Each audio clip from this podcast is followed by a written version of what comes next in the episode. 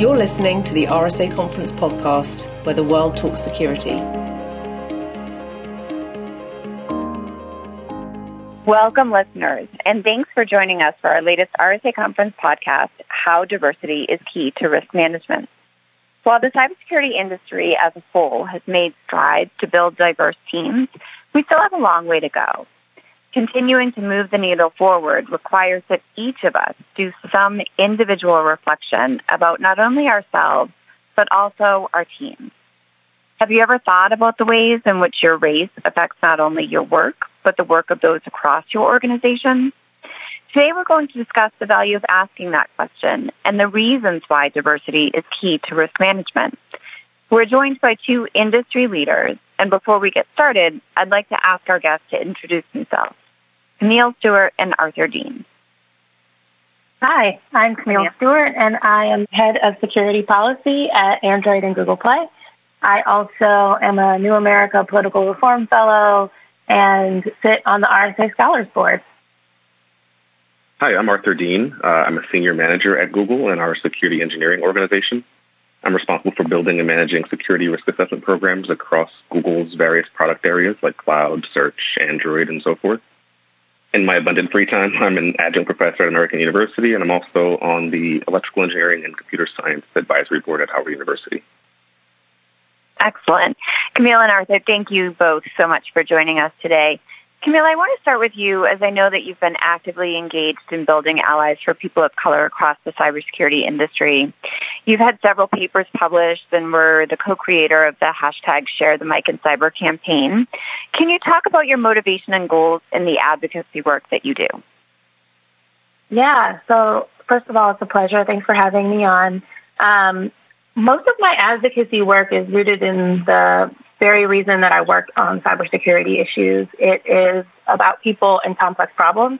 Um, to truly address the challenges that we have from a security perspective, from a legal perspective, from a policy perspective, you have to address how issues of race and systemic racism affect our solutions and outcomes and how people view our institutions and organizations.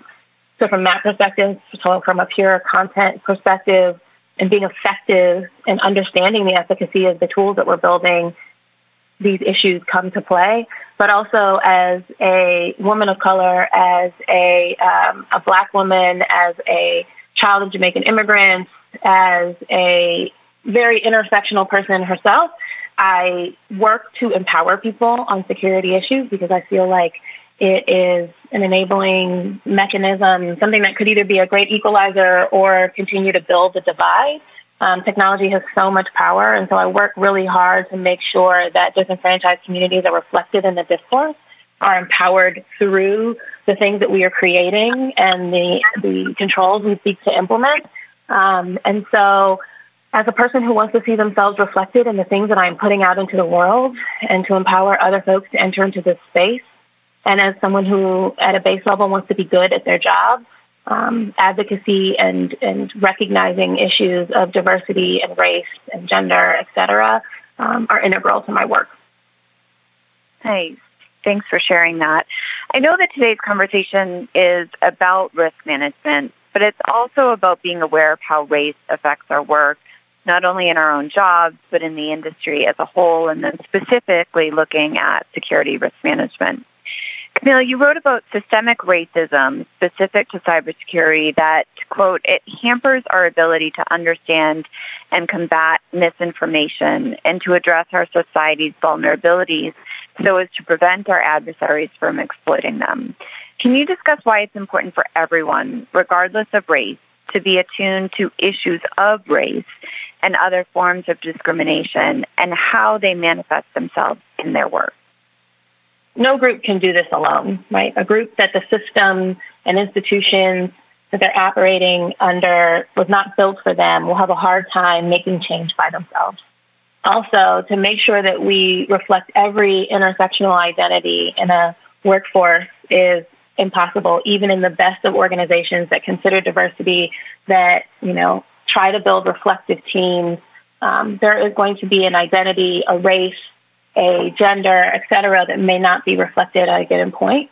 And so it is on all of us to be stewards of making sure that we understand what and how our tools and controls will affect different groups or to recognize when you probably cannot see that and identify ways to mitigate for, account for, and to get the perspective of groups that are relevant for a given uh, policy, system, tool, etc. Arthur, I want to bring that conversation specifically to um, risk management. A lot of times when we talk about diversity, people tend to think about race and gender, but diversity is so much more than those two aspects of humanity. The real value in diversity comes from the differences in thought and experience that human beings bring to discussions in the myriad ways that people can come together to engage in problem solving. So I'd love to hear from you about your perspective on why diversity is so important to security risk management. Sure. So race and gender are definitely huge aspects with respect to diversity. Um, gender diversity has rightfully gotten a lot of attention in recent years, and racial diversity is now at the forefront of conversation more than it's been in half a century. But there are many other factors when it comes to diversity, things like age, socioeconomic status, sexuality, religious beliefs, even geography. All of those factors, in addition to race and gender, really shape a person's views and perspectives, and all of them are factors in how we identify and solve problems. When we talk about security and risk management, we're talking about preempting a wide array of global threats to our systems and information having a homogenous group of people analyzing, preparing for such a diverse set of threats really puts companies at a significant disadvantage compared to a diverse security organization. Cyber criminals aren't all middle-aged white men that have a wife and two kids. As such, not all cyber criminals think about the world the way that very specific demographic thinks about the world. And the tactics, techniques, and procedures of, of these bad actors are as diverse as their backgrounds an organization that has a diverse set of perspectives is better equipped to manage a diverse set of risks. And this is really a question for both of you, but Camille, let's start with you. Um, since many of my questions I've pulled from so much of the papers that you've written of late, um, so you are familiar with the language. Uh, what are some ways to create diverse teams in risk management and part two of that is what are some examples of things each of you have done to rally the crowd or motivate people to take specific action? Yeah, so there are a lot of ways to be more intentional about hiring diverse um, candidates. Uh, job descriptions these days tend to lean on um, experiences that we have seen that traditionally make good candidates or folks that we have seen do the work in ways that we um, appreciate. They also have become pretty cookie cutter, so they don't actually mean a lot. But the words in those job descriptions often make people self-select out. Um, so you're not even getting candidates that will apply, even if they have the actual skill sets you're looking for, maybe not the technical acumen yet, or maybe they have, or maybe they haven't demonstrated it in the ways that you're used to yet. Um, and so there are a lot of limiting language that's used in job descriptions. And so an evolution of how we think about hiring, how we think about job descriptions is really important. Also, hiring managers need to be equipped not only with that job description, but with a real understanding at a base level of what the team needs, what the hiring manager needs, um, so that when working with recruiters, when working with candidates, they're getting to the bottom of what you are filling on that team structure and not just things that can either be taught, will be taught, or are archaic or legacy demonstrations of a skill or ability. So many people are learning cybersecurity, learning risk management, learning policy um, in new environments, right? General Assembly courses and other boot camps. They're um, getting a lot more on the job training rather than getting some of the traditional master's degrees and legal degrees and things like that. And so this is an opportunity to evolve how you call attention to the roles that you have in your organization so that more diversity actually comes to you. Also, reaching past the networks that you have existing, the schools that you have existing, the organizations within those schools that you advertise to. Um, there are a lot of opportunities to expand beyond your network. And talking about expanding beyond your network, you mentioned the hashtag share the mic in cyber campaign, and that was one of the ways that I and my co-creator Lauren felt that we could encourage people to expand their network beyond the usual suspects. So we rallied a group of prominent cyber allies who wanted to share their platform with Black practitioners across um, the cyber community. And on June 26th, they talked about those Black cyber professionals all day long, talked about their work, talked about their experience in the industry, highlighted um, the things they were doing, the needs that they had as practitioners to develop, the hurdles that they'd faced, et cetera, and really put faces and voices to this segment of our community. Um, it was a rallying cry and one that we hoped would not end with just this one day exchange and has really grown into a movement. There's a scholarship fund that's happening. We're in talks with you know, nonprofits to have conversations across the cyber community on how we can make this sustained action. We've seen Black practitioners get board seats and um, attend courses and work with some of our allies on specific projects and initiatives.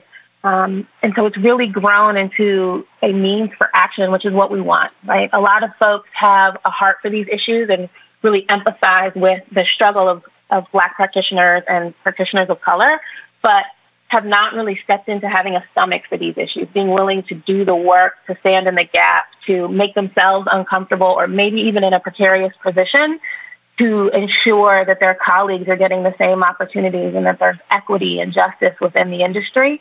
And so this was a, an opportunity to catalyze that. Um, and I also am just taking an opportunity to be vulnerable and talk about these things. It is never easy for a person of color to talk about the ways in which the system is not built for them and working against them. It never works in their favor. And so being candid about my experience, giving voice to other folks so that they can be candid about their experience is something that I have taken on to help open the discourse and hopefully encourage folks to have more uncomfortable conversations that then lead to action. Yeah, that campaign in particular has been really impactful to me and RSA conference. And we've, you know, connected with so many practitioners in the industry and are thrilled to be able to share a platform to share a voice as well. So I, for one, really appreciate it. Um, Arthur, I wanted to hear from you about some examples of things that you've done to rally the crowd and motivate people to take specific action in building diverse risk management teams. Yeah, uh, Camille hit on some really great items. Um, I'd go back to my earlier point about different types of diversity factors. Creating diverse team and risk management really starts with recognizing all of the different types of diversity factors and creating specific and actionable goals around them. One example I think is important, especially as someone who works in, in big tech, is the impact of geographic diversity and how that has a downstream impact on race and other factors. If you're a large company that's only willing to hire 90 percent of your staff in one region, chances are you're introducing some level of selection bias and limiting your pool of viable applicants based on the demographics of that one region. Um, for example, the Bay Area is roughly 50% white, 23% Asian, and 6 or 7% black, which is half the 13% black population of the U.S. overall. A company that's only seeking to expand its business in the Bay Area is inherently and likely unconsciously skewing its hiring towards non-black candidates. So I believe building a diverse team in risk management or any field for that matter really starts by taking a step back and looking at your team's geographic makeup. Where you pursue and hire talent not only has a direct impact on racial diversity, but also on diversity in religious beliefs and socioeconomic background and other factors. And as I mentioned, all of these factors can have an indirect impact on a team's ability to maximize problem solving through diversity of thought. Um, Another quick point I'll make is that true diversity means having diversity across all levels. So corporate leaders really need to shift hiring and promotion practices and be mindful of down leveling or lowballing when it comes to adding people of color and other diverse groups. So like Camille, I've really been focused on having these tough conversations across Google leadership as well as with external organizations because making a change starts with acknowledging that there is a problem and, and having those honest, tough conversations about making positive change. Just want to echo Arthur's point about diversity at all levels. That's extremely important, right? Because leadership drives culture. And if your leadership is reflective of one demographic, it will not be able to move from diversity to inclusivity, which will promote retention and actually, you know, the innovation and other benefits that we're talking about inherent in having a diverse workforce. And so I just wanted to, you know, two finger that and say that, you know, rooting that in systems and incentives for executives is really big if you want to see the outcomes that you seek to have. so I really encourage and push organizations to make it a priority to build in and incentivize that kind of diversity in leadership and diversity throughout the organization. Excellent.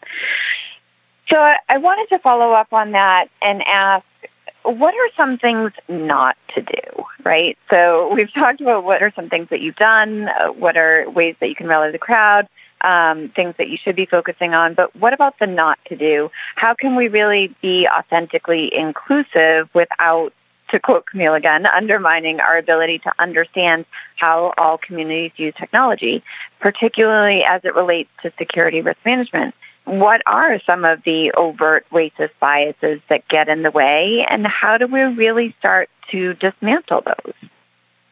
Yeah, you mentioned a really important word in, in uh, Camille's quote there, and that's understand. I think the biggest mistake we can make in this space is taking blind action without truly understanding the problem we're trying to address and the communities that we're trying to reach.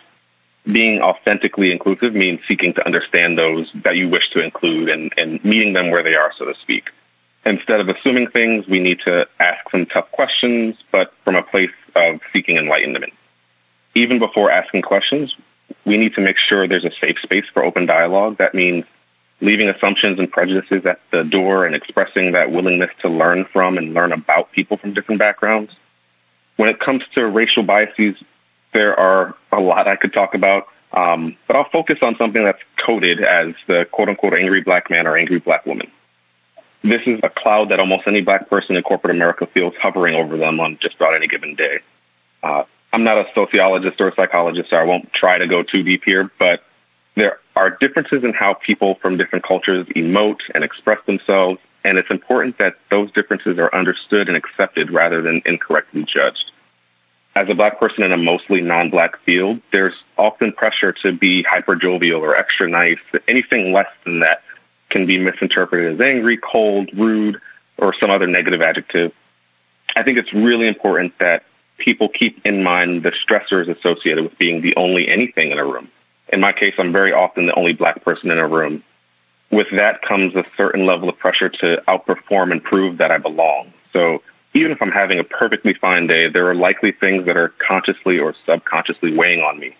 Without this level of vulnerability and transparency, most people who more easily fit in would never even think about these factors. And it's quite possible that not understanding the emotions behind being the only black person in a room can lead to someone completely misinterpreting a person's mood or disposition. That's a really good point. Camille, did you want to add anything to that? Yes, so definitely a great point. I also say that we are not a monolith. You know, diverse groups, whether black people, Asian Americans, et cetera, are all very different um, culturally within the different aspects of the given diaspora, but also just as individuals as their intersectionality um, comes into play and their backgrounds and life experiences, et cetera. And so expecting a group will have one reaction to a given scenario or adapt in a certain way is a don't do.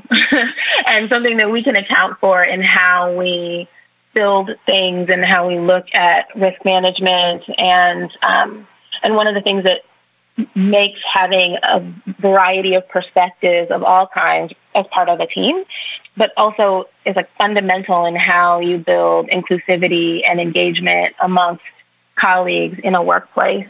Um, so not expecting the same reaction, being open to what those that what that variety of reactions can be, whether that's anger, disinterest, enthusiasm, etc., were the very same question in the very same scenario. Because not only are their lived experiences different, as Arthur mentioned, um, they're carrying so much in addition to, and how that intersects with those things can make for a myriad of different emotional um, and external responses that I think in this moment, I encourage people who really want to be actively engaged and actively anti-racist to be open to that myriad of responses and not let it deter you. Just you know, either pivot to the next person or try to figure out what the error in that step was or that engagement and keep moving. I have another question for both of you. Um, Camille, let's start with you this time. We've talked about why diversity is key to security risk management, but what about the risk management policies and procedures themselves? How do security risk management teams go about evaluating their policies and procedures to be sure they are not polarizing or failing to create equitable outcomes? Yeah, so just as security policies um, and risk management policies complement security controls and traditional security, the same can happen from a diversity and bias and racial perspective, um, especially if there's some intentionality behind understanding how a given policy will impact a different geography, a different group, etc. So being intentional about thinking through race implications, systemic implications of a policy are what will make the difference between an effective policy and a policy that allows bias, race, etc., to be weaponized by our adversaries, um, or to even just be less effective than originally designed, or to leave gaps and vulnerabilities that you didn't anticipate. I think WhatsApp is an example I use a lot. Um, WhatsApp is used by immigrant communities very different from majority communities often. It is a source of communicating across the world for families and for communities, and the sources of the information you're getting is often someone that you really, really trust.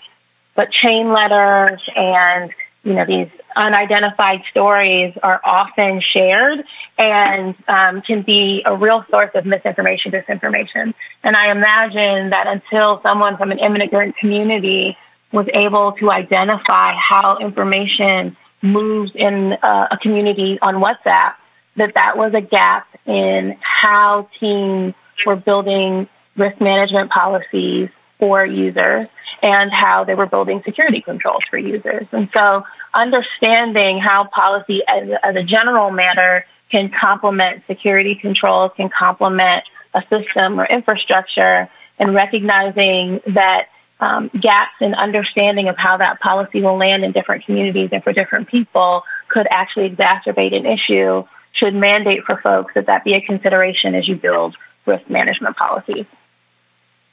Arthur, did you have anything you wanted to add to that? Sure. Yeah, uh, Camille touched on the key points there. She's a tough act to follow. Um, I'll just say that we need to keep in mind that the security policies and procedures in place with an organization can ultimately influence who has access to systems and information. So it's important that security and risk management teams think about the diverse makeup of all their end users and consider how, where, and when those users consume information. Failing to do so can lead to policies that unfairly restrict information access from already disadvantaged groups and users. Fantastic. Arthur, Camille, this has been such a great conversation, and I really appreciate you both taking the time to explore this topic with me. Do you have any parting words, either of you, for our listeners before we wrap up? Thank you for engaging in this discussion. Um, and thanks to all your listeners for being open to this really important topic. And I encourage you all, as I mentioned before, to be willing to have tough conversations, uncomfortable conversations. Be ready for a myriad of reactions, but don't let that deter you. Um, this is tough work, but it's important work, both from a moral and ethical perspective, but fundamentally just to do the work well and to really understand the efficacy of the things that you're doing. Um, and so I encourage folks to continue to educate themselves, to encourage them. I encourage you to continue to have hard conversations, to engage your colleagues in discussions about relevant issues, and um, and to expand this work because it is integral to us all being successful. Yeah, I just really appreciate the opportunity to have this important conversation during such a pivotal time in world history. I'm, I'm heartened by the emergence of interest in doing the right thing and, and support from so many angles to create more diverse and inclusive environments. I think we're still scratching the surface, but more conversations like this and more importantly, the actions that follow those conversations will go a long way to getting us where we need to be. So thanks to RSA for having me and, and thanks to the listeners. Thank you so much both for joining us. Listeners, thanks for tuning in and stay tuned for our next podcast coming up soon.